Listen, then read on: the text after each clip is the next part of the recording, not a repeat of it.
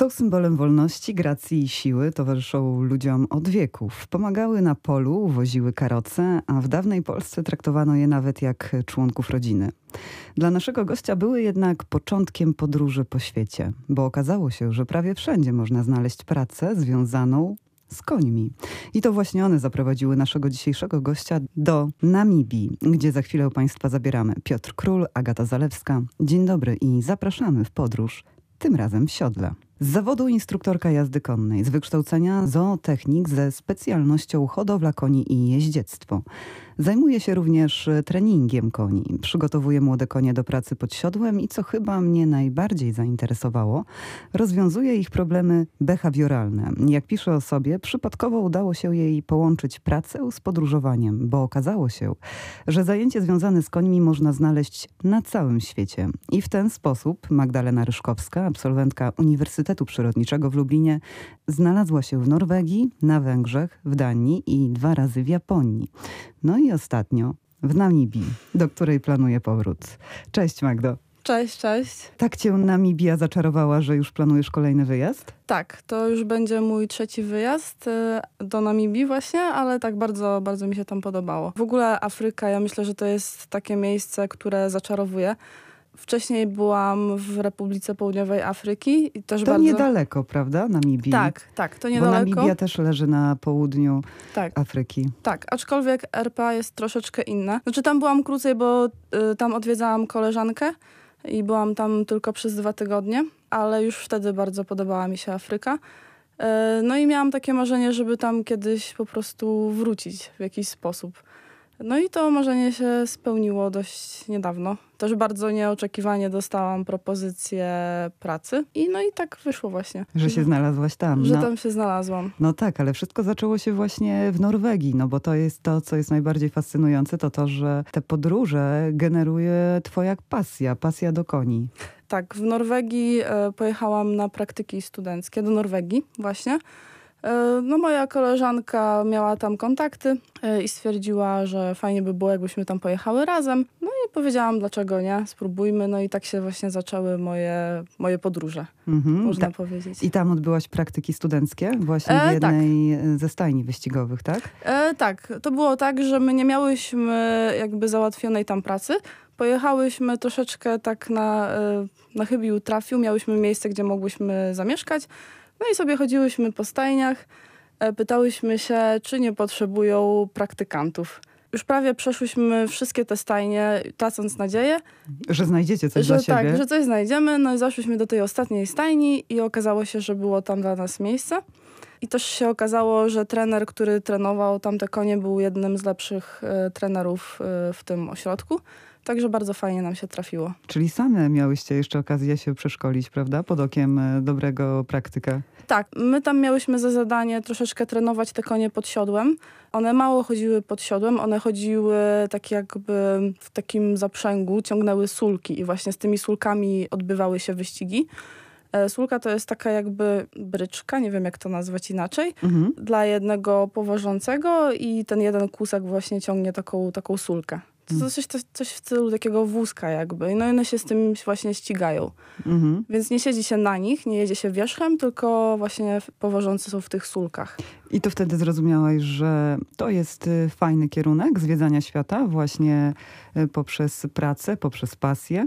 Wiesz co, moje podróże nigdy nie były tak jakby w ten sposób, nie odbywały się w ten sposób, y, że ja sobie zaplanowałam, że będę zwiedzać i, i pracować gdzieś, tylko zawsze wychodziły jakoś tak przypadkiem z rządzeniem losu. Tak to wyglądało. No i tak pojawiła się też y, właśnie Dania i wcześniej chyba Węgry były też. Tak. Dania akurat była bardziej już y, ukierunkowana, że ja chciałam gdzieś pojechać i pracować gdzieś za granicą, żeby zobaczyć właśnie jak to jest w innym kraju, nabyć y, doświadczenia. Czyli już bardziej świadomie podjęłaś tę decyzję. To już bardziej świadomie. Węgry to akurat wyszły przypadkiem. Ale tam chyba na Węgrzech to ty sporo czasu spędzasz, czy... E spędziłam, dlatego że mhm. poznałam tam mojego już byłego chłopaka no i, i e, spędziłam tam parę lat swojego życia, ale też e, ciągle pracując z końmi. Ostatnie półtora roku byłam w Polsce, no i potem trafiła się Namibia, więc mhm. wszystko złożyło się tak, że mogłam, że mogłam wyjechać do Namibii.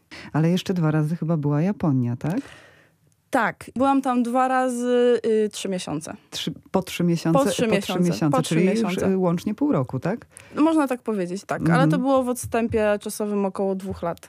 Bariera kulturowa, wszystko inne, wydawałoby się.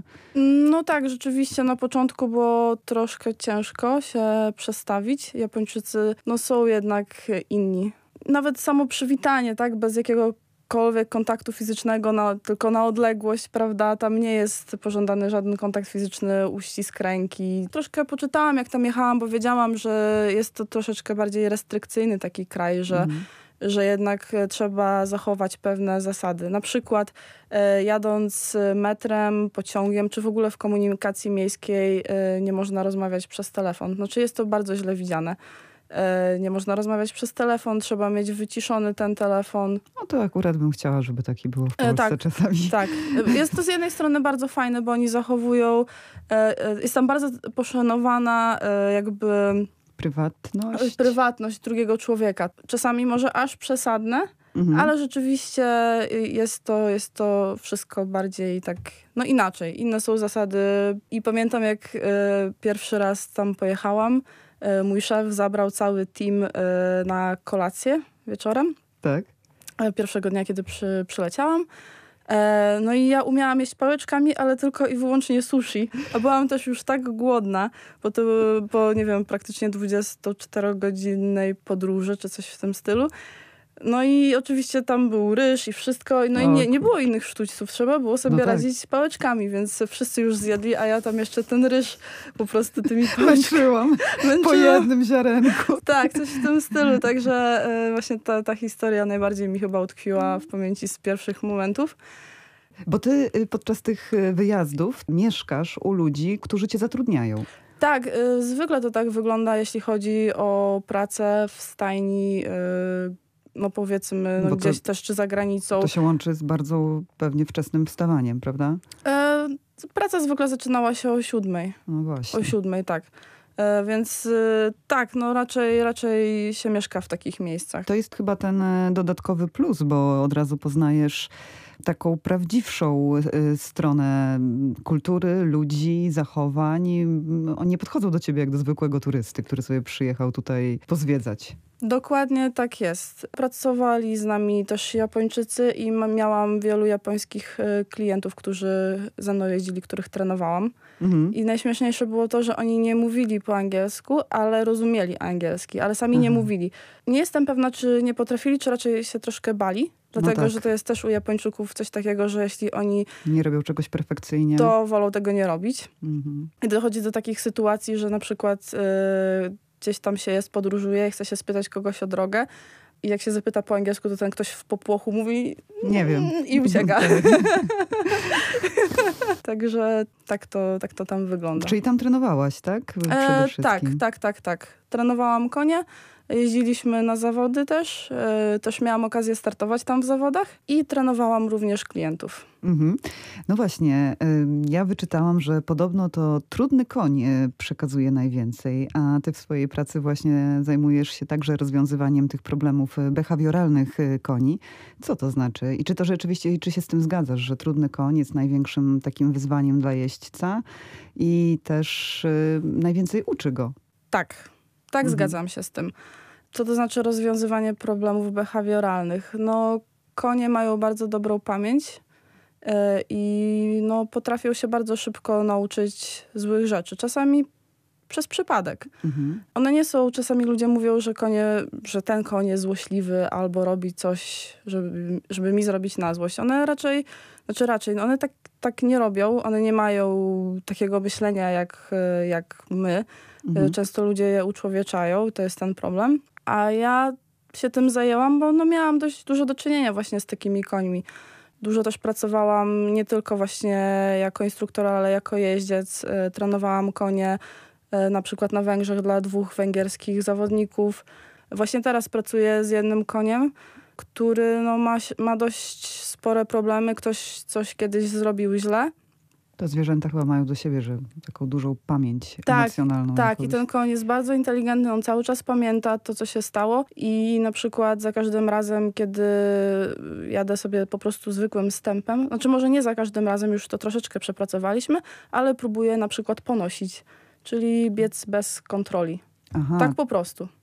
Raz, razem z tobą, tak? Tak, razem oczywiście. Czyli on, ignoruje twoje znaki, twoje sygnały. W sumie on to robi, y, żeby się mnie pozbyć. A właśnie. Gdzieś się nauczył, że robiąc coś takiego jeździec spada.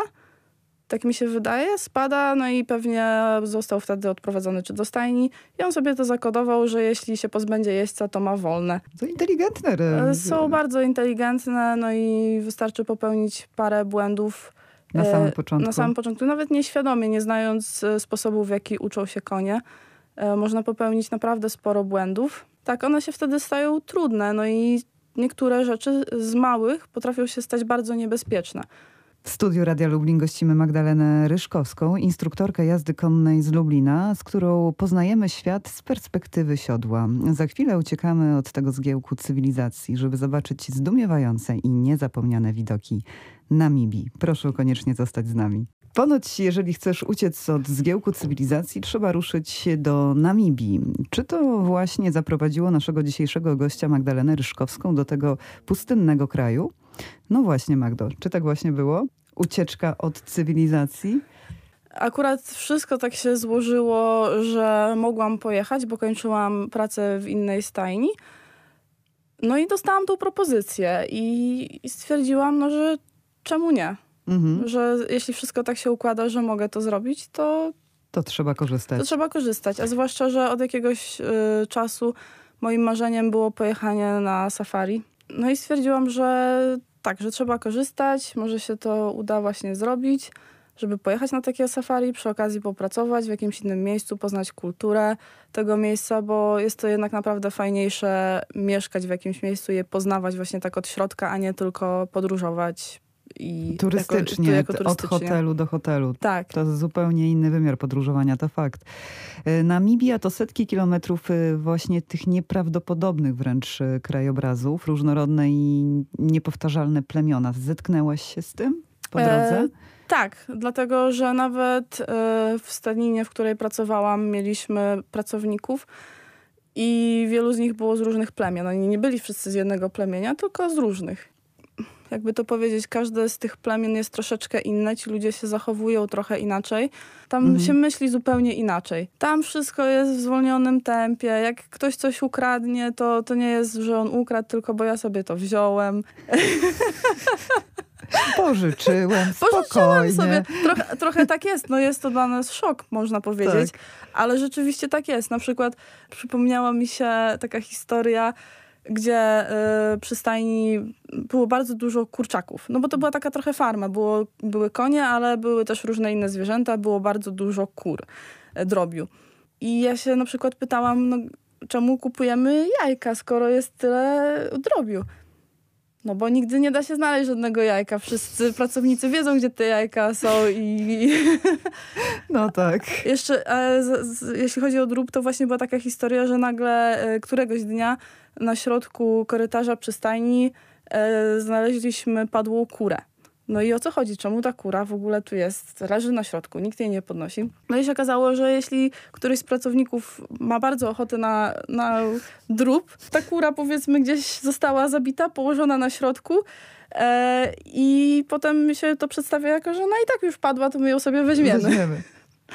Więc no tak. E, może jest to tak mało pozytywna historia w tym momencie, ale rzeczywiście tak to tam wygląda. Troszeczkę inny świat i e, inne podejście, ale ja pracując z nimi stwierdziłam, bo, no bo ja byłam trenerem, a oni byli powiedzmy stajennymi mhm. i mi się dobrze z nimi pracowało. Ja na przykład nie miałam z nimi e, żadnego, problemu. żadnego problemu i tak patrząc po miejscach, gdzie wcześniej pracowałam i na stajennych z innych miejsc, to oni naprawdę dobrze sobie radzili i i jednak wykonywali swoją pracę. A jaką właśnie Afrykę poznałaś tak od środka, będąc tam już? Namibia jest, e, była kiedyś kolonią niemiecką, więc jest bardzo wielu y, Niemców. Mhm. Część e, Niemców tam przyjechała, powiedzmy gdzieś ostatnio i się tam osiedlili.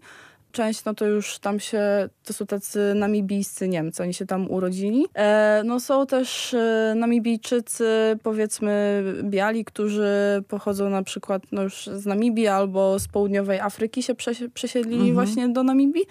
E, no i część ludności jest właśnie mm, czarnego koloru skóry. Mhm. Także no ja pracowałam Właściciele y, tej konkretnej stadniny to właścicielka była Niemką, mhm. E, a jej mąż y, był Namibijczykiem, ale z południowej Afryki. On się jakiś czas temu przeprowadził, dawno temu i no i się pobrali i stworzyli właśnie tą stadninę. Ale y, jest takie powiedzenie, że Namibia to jest Afryka dla początkujących, tak się mhm, mówi. Tak, właśnie słyszałam. Tak, dlatego, że tam nie ma aż tak dużego szoku kulturowego. Troszeczkę jest, dlatego, że powiedzmy, no ja pracując na farmie, no, w tej stadninie, tak, no to powiedzmy ta stadnina, no to wszystko wyglądało dość bogato. Mhm. A wychodzisz parę metrów dalej poza teren stadniny, no i, i znajdujesz się prawie, że w takich trochę slumsach. slumsach czyli mhm. kraj, kraj pełen kontrastów. Bardzo dużo jest kontrastów, tak. No ale też pojedziesz do stolicy, no i stolica no, wygląda normalnie, tak, jak duże, duże miasto.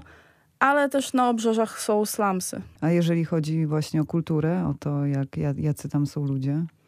Podejście też do koni, czy, czy to się różni w, w danym kraju? E, tak, w każdym kraju podejście do koni się troszeczkę różni. Tak? I na przykład E, no, szefo, szefostwo bardzo dbało o te konie. Mieli około 60 koni i naprawdę te konie tam były i karmione różnymi mieszankami, sprowadzali dla nich siano z południowej Afryki, także wszystko co najlepsze, tak? Wszystko co najlepsze. Stajnia po prostu była tak zrobiona, że w Polsce może ciężko takie stajnie znaleźć. Ściany bielutkie, wszystko na tip-top zrobione jednak no, dużo się y, widzi tych zwierząt jednak tam no, w bardzo złej kondycji. No bo oni też y, w tych nawet biedniejszych rejonach mają gdzieś tam te konie, czy osły są niestety w bardzo złej kondycji. Dla nich to jest też inne podejście. Dla nich zwierzęta są wykorzystywane do pracy. Dla nich zwierzę to nie jest coś, żeby sobie mieć i obo fajnie, bo mamy zwierzątko, żeby sobie po, pogłaskać, czy pojeździć, czy coś takiego tylko dla nich te zwierzęta służą y, po prostu do pracy. Jeśli ono się nie nadaje do pracy, no to czeka je marny los, że tak mhm. powiem. No tak jak mówię, no, y, tutaj w tej, w naszej w tej scenie, w której ja pracowałam, też było parę osób uratowanych właśnie z jakichś takich kiepskich warunków, gdzie one były bite, czy tam na farmie obok ukradli konia i on też był troszeczkę maltretowany, także oni nie mają dobrego, dobrego podejścia. podejścia. Niestety. I, I, spotkałaś się też z takimi zwierzętami? No widziałam powiedzmy, widziałam, tak, widziałam różne rzeczy. Może nie, nie jakieś takie bardzo drastyczne, drastyczne e, ale no, niektóre widoki nie są zbyt przyjemne, czy nawet psy gdzie jedzie się przez, przez ten kraj i naprawdę niektóre, niektóre psy to chodzące kości. Hmm. No i no, widzisz to, no i co możesz zrobić? No, nie, nie za wiele, bo wiesz, że, że za parę metrów spotkasz kolejne zwierzę, które też jest w takiej kondycji. Są, y, są jakieś tam schroniska, które troszkę pomagają i też y, i jakieś tam gdzieś tam schroniska dla koni. Niektórzy ludzie po prostu przejmują takie zwierzęta. Ale to, to nie, jest, nie jest takie proste, więc Namibia to jest, myślę, że pewnie cała Afryka jest krajem wielu kontrastów. Podobno codzienność w, Nam w Namibii pachnie petrichorem.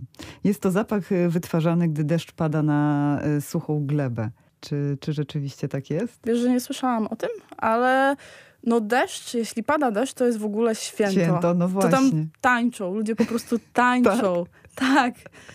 Jak, jak spadł deszcz któregoś dnia, znaczy to już się wszyscy cieszyli, że będzie padał deszcz i jak ten deszcz spadł, to naprawdę ludzie po prostu wychodzili ze swoich domów i tańczyli.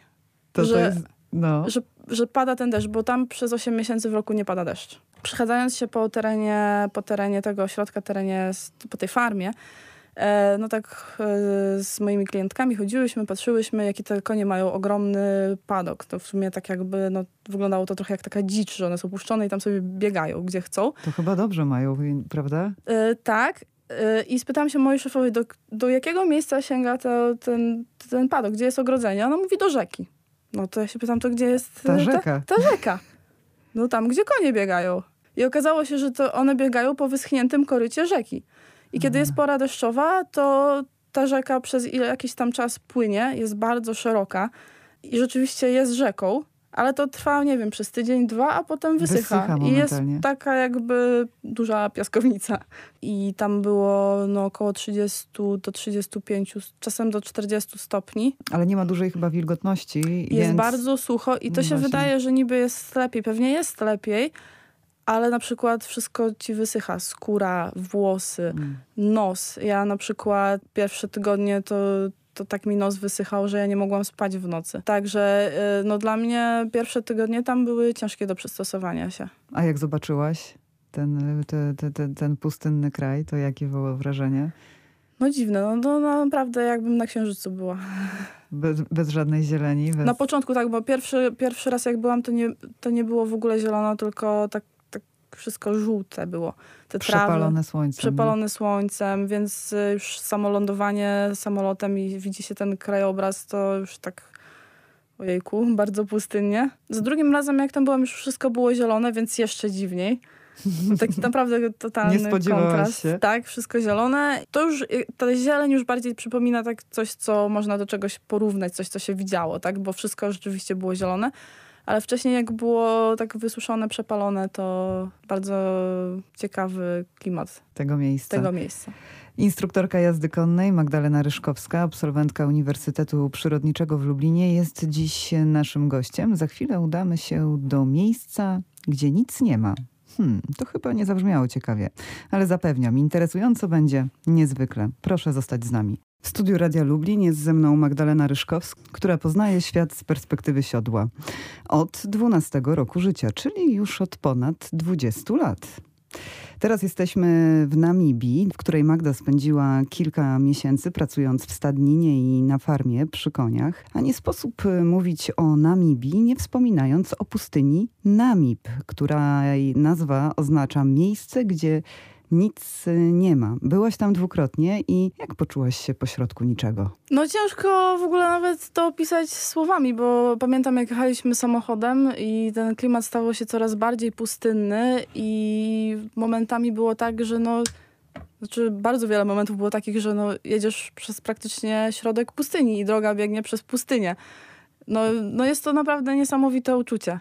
Mhm. I że wiesz, że no nie wiem, jakbyś coś się stało, zepsułby ci się samochód czy coś takiego, no to nie jest to za fajna sytuacja, dlatego przez, że przez ileś tam kilometrów, y, czasami kilkaset, nie widzisz żadnego samochodu. Mhm. Zależy gdzie jesteś, ale tam jest bardzo wiele takich miejsc, gdzie jedziesz i po prostu widzisz samochód raz dziennie. A ja wiem, że też y, tę pustynię y, zwiedzałaś na wielbłądzie.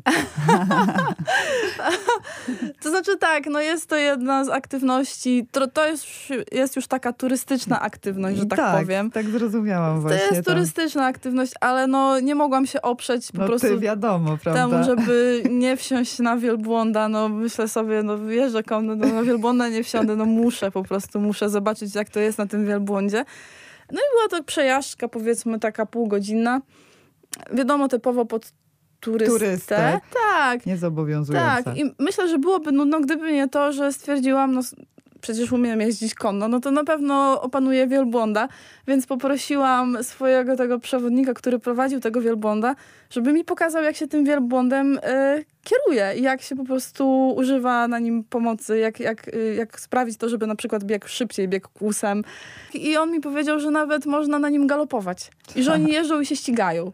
I że nawet spadł y, ze dwa razy z tego wielbłąda. Sobie myślałam, że fajnie, że przynajmniej ten piach jest miękki. Miękki, czyli nic ci nie grozi, bo wysokość jest dużo wyższa niż na Tak, koniu. tak, tak. Nawet nie wiem, ile on miał wysokości. Tak, nie spytałam się, ale jest Ale tak, wyżej niż na koniu na pewno. tak zdecydowanie, żeby wsiąść na wielbłąda się musi położyć. Mogłam sobie troszeczkę nim pokierować, A pojechać. udało się trochę pokusować? Tak, tak, udało się, tak. To się akurat y, robi tak samo jak jeżdżąc konno, daje się łydkę, czyli dociska się dwie nogi do boku e, zwierzęcia e, na nim, także e, mi się podobało. Jeżeli chodzi o samą, o samą pustynię, to jest e, uważana za najstarszą w ogóle pustynię świata, prawda? Tam się szacuje, że ona ma około 80 milionów lat. Tak. E, Także i słynie ze swoich wydm, które są podobno niesamowite, jedne z najwyższych, jak nie najwyższe na świecie. E, tak, są jedne z najwyższych wydm. Mhm. E, No i rzeczywiście byłam na tych wydmach i co mogę powiedzieć? No niesamowite wrażenie. W ogóle wchodzenie na taką wydmę. No właśnie po tym piachu, nie? Bo Tak. to wchodzisz i się pewnie zsuwasz. Jeden krok do przodu i dwa do tyłu. Tak, a potem się z nich zbiega. I potem się... I żeby było śmieszniej, bo ja byłam tam z przewodnikiem i przewodnik mówi, no to teraz e, trzeba zbiec. I ja jestem na szczycie tej wydmy, gdzie patrzę w dół. Ja mam trochę taki lęk wysokości. Patrzę w dół i tak... e, Bo to jak jaka to, wysokość takiej wydmy? 300, około 300 Tak. metrów, 400, prawda? Coś takiego, Tam tak. chyba najwyższa tam jest około 500 metrów, z tego co wiem. E, tak. Mhm. I się zbiega. Ale tak najpierw schodziłam powoli, ale rzeczywiście nogi się tak zapadają w ten piach, że można sobie biec. Ale też popularnym, popularną rzeczą jest zjeżdżanie na desce, takiej jakby snowboardowej. No i jeszcze jedna z takich aktywności to jest też jazda na kładach po wydmach. Mhm. A, takie- czyli tam jest to praktykowane normalnie, tak? Tak, tak, tak. Są takie aktywności po prostu turystyczne dla, dla turystów, no bo wiadomo, du- dużo ludzi tam przyjeżdża. Jak byłam e, w tym parku narodowym, który się zwie Susus Flay I wchodziliśmy na jedne z tych najwyższych wydm, to u podnóża tych wydm e, pojawiło się jezioro. Od 12 lat nie spadło tyle deszczu jak teraz i było jezioro. I to tworzyło tak niesamowity widok, jezioro i te wydmy. Naprawdę niesamowite. I zwłaszcza, że ono miało taki jakby zielonkawo-niebieskawy kolor.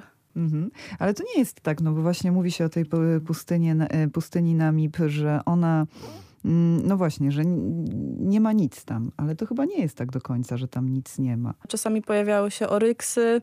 To jest jakby symbol, e, symbol Afryki, oryks. To jest w Aha. ogóle moja ulubiona, najpiękniejsza antylopa. Tak?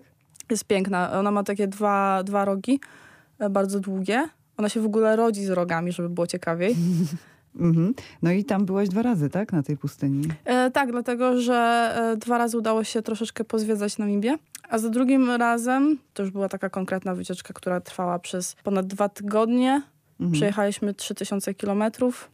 Mm, Tam to też pewnie ekstremalna, prawda? Jazda po tych y, terenach. Tak, ekstremalne samochody z napędem 4x4 obowiązkowo. E, Tak. Większość czasu jedziesz po bezdrożach. 180 km jechaliśmy przez 8 godzin, bo jechaliśmy po górach, e, praktycznie do rzeczami wyschniętych rzek. E, cały czas się zmieniał klimat, że na przykład jechałaś, wspinałaś się samochodem pod górę, po kamieniach 10 na godzinę, potem zjeżdżałaś prawie pionowo w dół, przejeżdżałaś przez rzekę. Czasami one były wyschnięte, a czasami była tam woda, więc musieliśmy wybierać odpowiednie trasy, żeby nie utknąć gdzieś. Mhm. Zwłaszcza w porze deszczowej, że to jest, e, trzeba naprawdę planować, którędy się Którędy jedzie. się jedzie. Tak, bo można naprawdę Też utknąć. trzeba znać tą aktualną sytuację, jaka tam panuje, bo to nie jest nic na stałe w, w takim razie. To wszystko się zmienia. Tak samo jak te wydmy zresztą, ich Tak. wysokość, prawda? Ich Tak. nawet położenie. A Jeśli udało się ci się wie. zobaczyć e, te niezwykłe zachody słońca, gdzie Tak. podobno to jest spektakl barw i cała pustynia e, w oka gmi- mgnieniu zmienia właśnie Tak. swoje kolory. Wydmy nabierają głębszych właśnie barw. Czy tak rzeczywiście jest? Tak jest. Każdy zachód słońca w Namibii to jest spektakl. Ja nie widziałam tam zachodu słońca, który nie byłby spektakularny i za każdym razem myślałam, że to już jest najpiękniejszy zachód słońca, jaki widziałam. A potem następnego dnia się okazywało, że jednak może być nawet piękniejszy. I rzeczywiście tak jest. Yy, oni to nazywają, to jest słynny sundowner. Aha. I po prostu większość y, miejsc w ogóle, w, których- jeśli notujesz gdzieś tam w jakichś lodżach. Lodże to coś takiego jakby takie pensjonaty, ale no każdy z nich jest inny. Mhm. Niektóre, większość jest położona pośrodku niczego. To jest niesamowite, że jedziesz przez ileś tam kilkaset kilometrów i nagle jest właśnie to miejsce, jedziesz do tego lodża i po prostu jest pośrodku niczego. Na przykład, no nie wiem, pośrodku gdzieś tam gór, albo nawet w górach. Jakie są miejsca właśnie, e, które zrobiły na tobie największe wrażenie? Myślę, że wodospady Epupa, e, one są położone na północy kraju. Mhm. No niesamowite, zwłaszcza, że można się w nich e, wykąpać. Są takie To- to- baseny utworzone po prostu z, gdzieś pomiędzy skałami Aha. e, i, i można sobie tam wejść do tej wody i doświadczyć nurtu po prostu tego wodospadu, że tak powiem. I jest trochę taka błękitna laguna, jeżeli chodzi mi o Nie. te o krajobrazy, że tak też myślałam, bo widziałam trochę, e, trochę filmów i ona, ta woda wyglądała trochę błotniście, przyznaję. Tak, zajechaliśmy tam, to właśnie to była pora deszczowa, że rzeczywiście tego deszczu spadło, pewnie jakaś rzeka dopływała do tych wodospadów i niosła ze sobą ogromne ilości piachu. Piachu.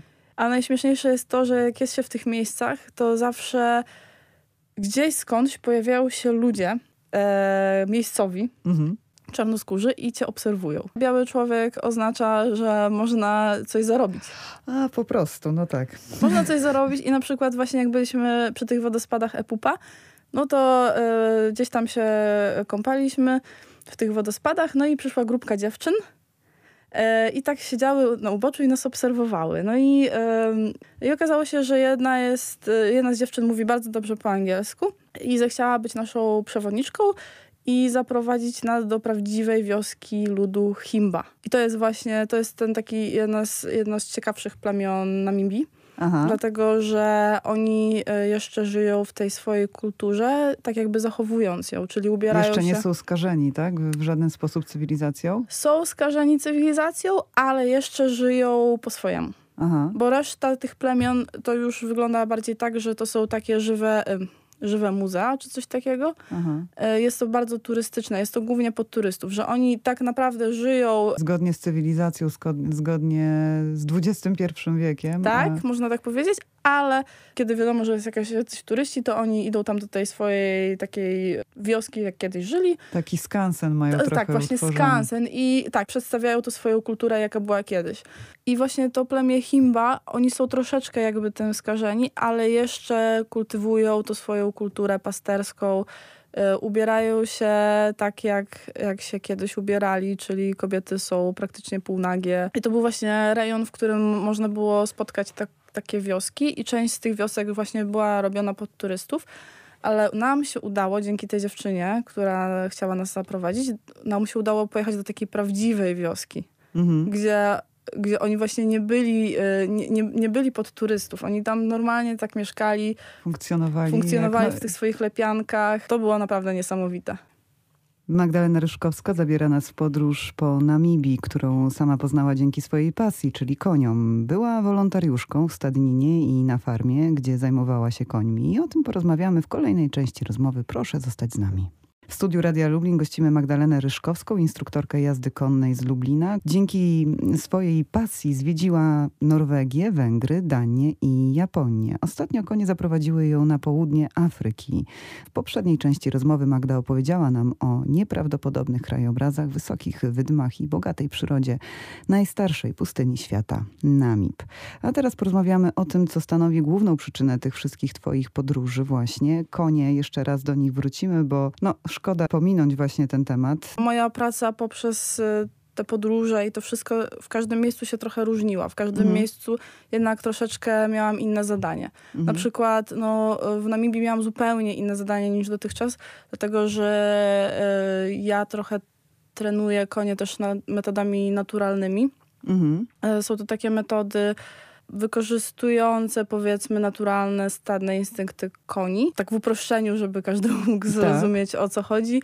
Pewne sygnały, no ja uczę konia tak jakby odczytywać, ale też wiem na jakiej zasadzie ten koń działa, jak on y, się uczy, no i ja to powiedzmy wykorzystuję ale na przykład konie nie mają naturalnego instynktu, tak jak psy, że pies chce być z tobą, tak? Pies cię widzi jako... No, one mają poczucie chyba wręcz odwrotnie, dużej niezależności i wolności, prawda? Tak, one wolą być z członkami swojego stada. Stada. Tak, więc one naturalnie nie biegają za człowiekiem. Zwykle się na czymś prowadzi. Mhm. E, no a... Y, ja poznałam takie metody, jak można zrobić to, żeby ten koń jednak za tobą chciał podążać. Bez tej liny na przykład bez tej liny, żeby go można było przywołać, żeby z nim można było troszkę pobiegać. Trochę jak zaklinaczka koni. Rzeczywiście można by to nazwać y, zaklinaniem konia, ale no ja nie, nie uważam się za taką osobę jeszcze dużo, dużo, dużo musiałabym się nauczyć, żeby powiedzmy mm, żeby się za Ale ty studiujesz uważać. cały czas tą psychikę koni? E, tak, ja się cały czas staram czegoś uczyć i z końmi się można uczyć e, całe życie, jak zrobić coś, e, jak mhm. dojść do czegoś, jak, jak wykonać jakieś ćwiczenie. Jest, jest naprawdę tyle wariacji różnych ćwiczeń, że, że można... Że się możecie docierać.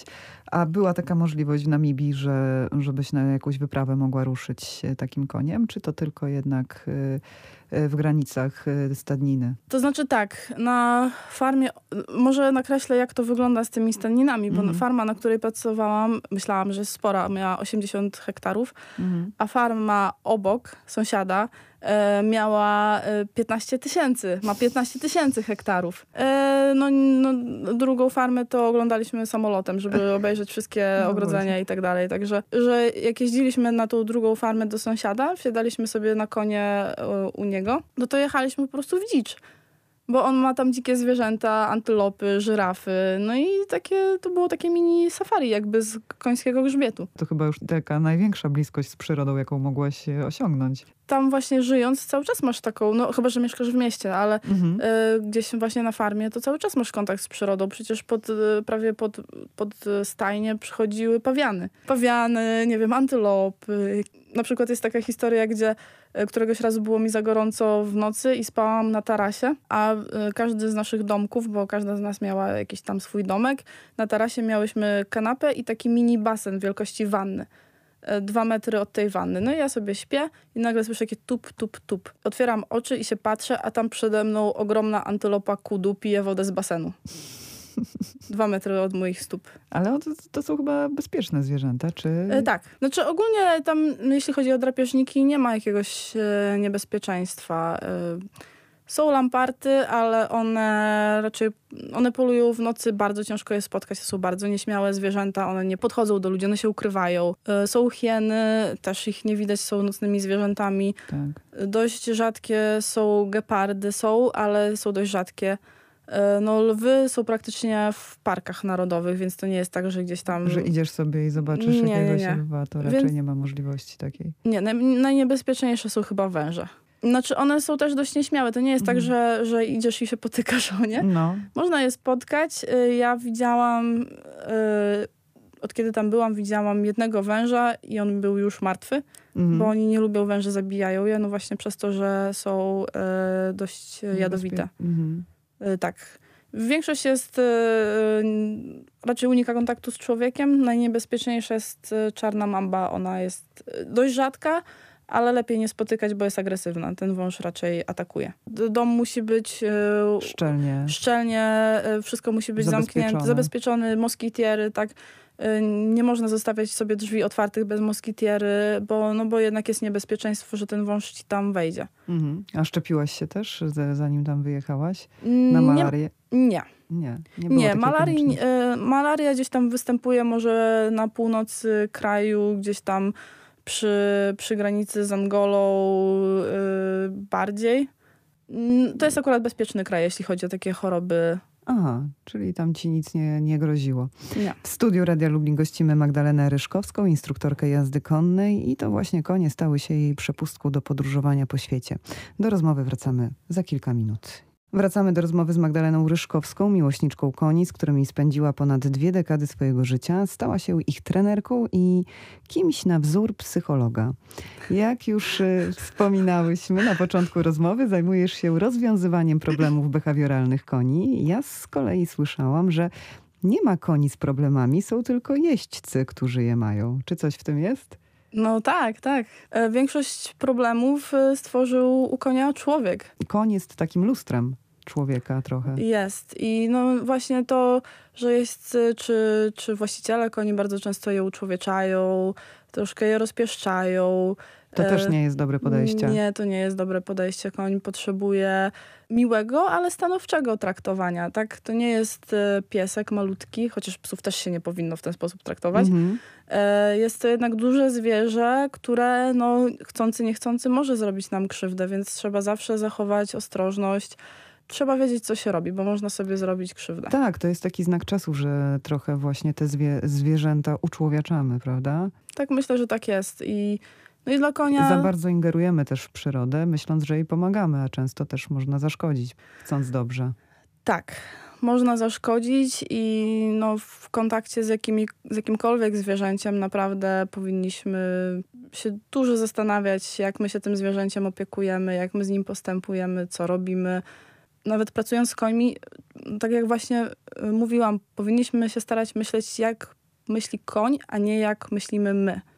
Bo bardzo często właśnie je za bardzo uczłowieczamy. One mają dość złożone struktury stadne, także no, widać te zależności. To nie jest tak, że, że to jest... Jakiś e, instynkt tylko. Yy, tak, no wiadomo, działają na nie instynkty, ale czy na ludzi nie działają instynkty? właśnie. Myślę, że ludzie też się zachowują instynktownie. Więc y, konie też potrafią w jakiś sposób y, myśleć. To są bardzo inteligentne zwierzęta.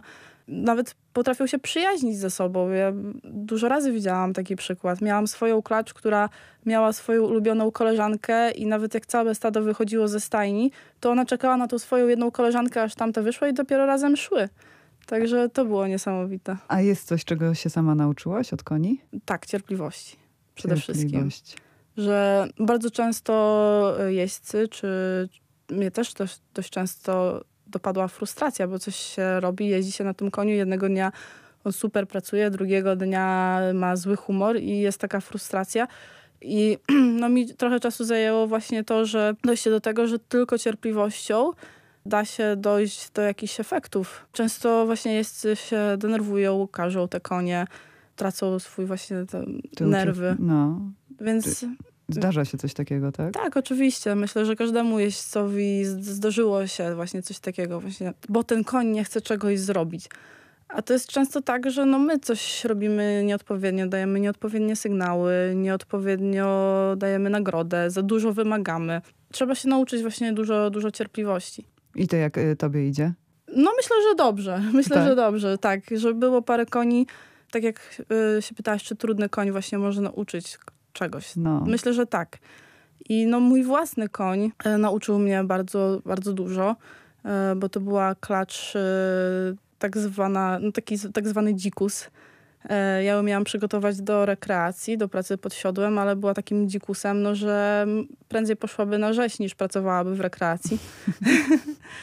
I mi bardzo dużo czasu zajęło, zajęło to, żeby znaleźć tą nić porozumienia, to zaufanie, żeby ona zaufała, ale jak już zaufała, to zrobiła wszystko. Konie potrafią naprawdę bardzo, bardzo dużo nauczyć. Y, Cierpliwości, stanowczości, wytrwałości, ale też y, świadomości tego, że kiedy założy się, jest założenie jakiegoś celu, nie zawsze się go uda spełnić, bo koń jest żywym zwierzęciem. No właśnie. I to są te cechy, które powinien mieć jeździec. To jest ta cierpliwość właśnie. ale też tak jakby wola walki, że nie poddajemy się, tak, że jeździmy, powiedzmy jeśli jadę, jeżdżę i coś mi nie wychodzi, to ja się nie poddaję, tylko szukam jakiegoś rozwiązania. Uczy też refleksu, szybkiego myślenia, odwagi. Mhm. Bardzo wiele rzeczy może jazda konna i obcowanie z koniem nauczyć właśnie. A jaki koń tobie zapadł najbardziej w pamięć? No myślę, że właśnie moja klacz, no było parę takich e, koni, e, z którymi współpracowałam. Wcześniej jak byłam w Lublinie nie miałam konia, tylko dzierżawiłam klacz. Mhm.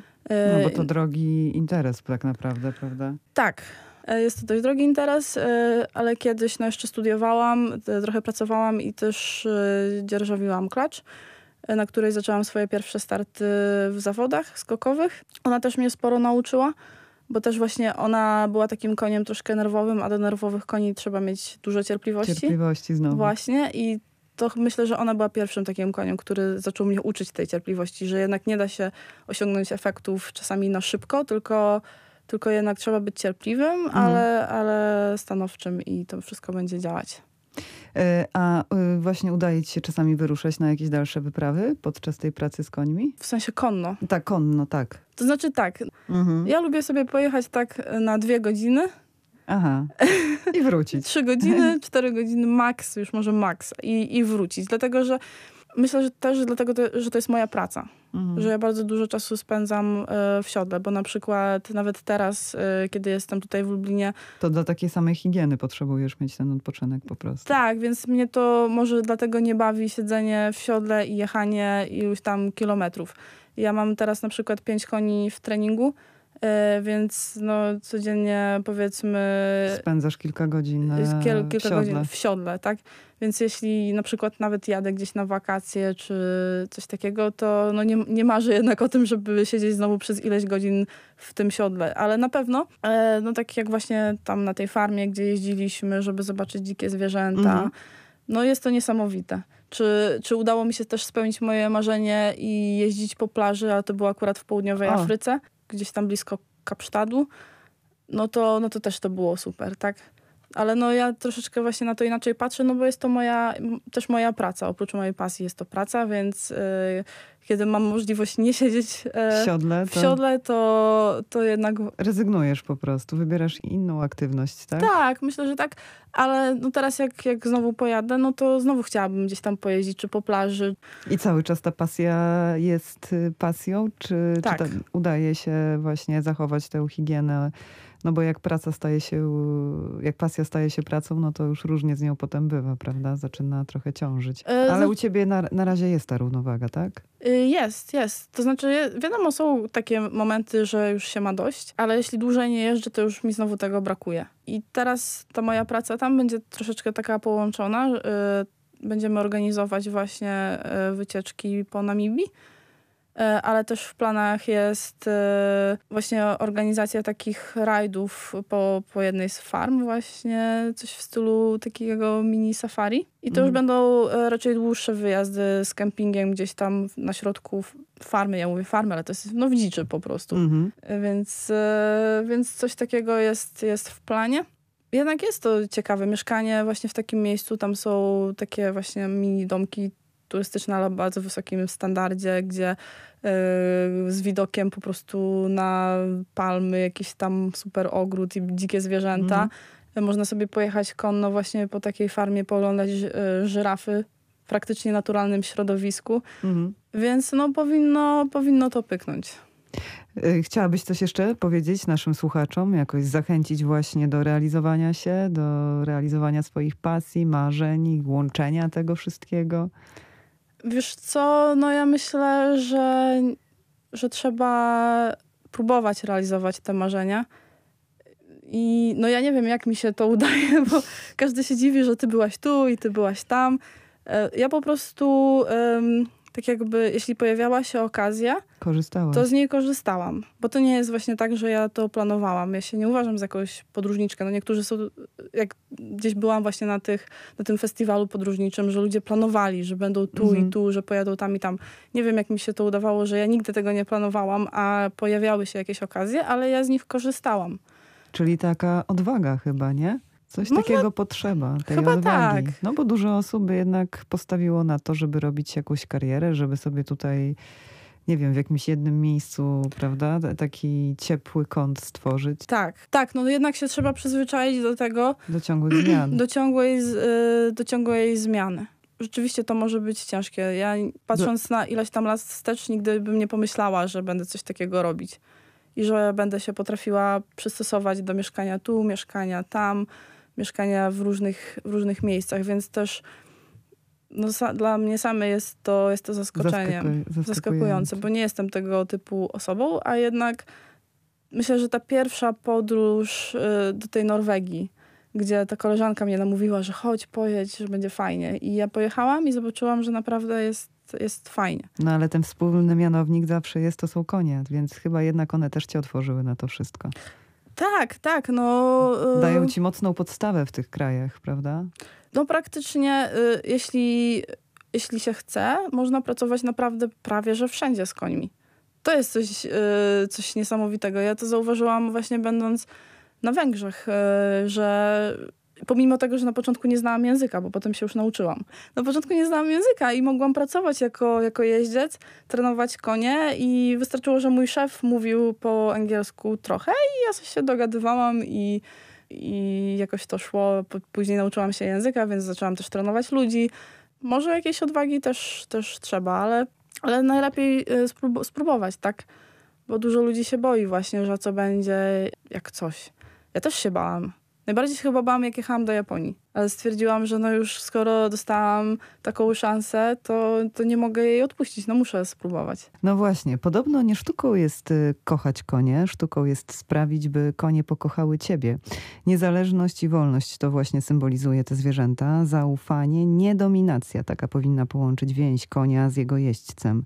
I z tak pięknymi wartościami w podróż po Namibii zabrała nas dziś Magdalena Ryszkowska. Magdo, bardzo dziękuję Ci za tę rozmowę. E, ja również dziękuję. Piotr Król, Agata Zalewska, dziękujemy za minione dwie godziny, a na kolejne podróże zapraszamy już za tydzień po godzinie 13 w sobotę. Do usłyszenia.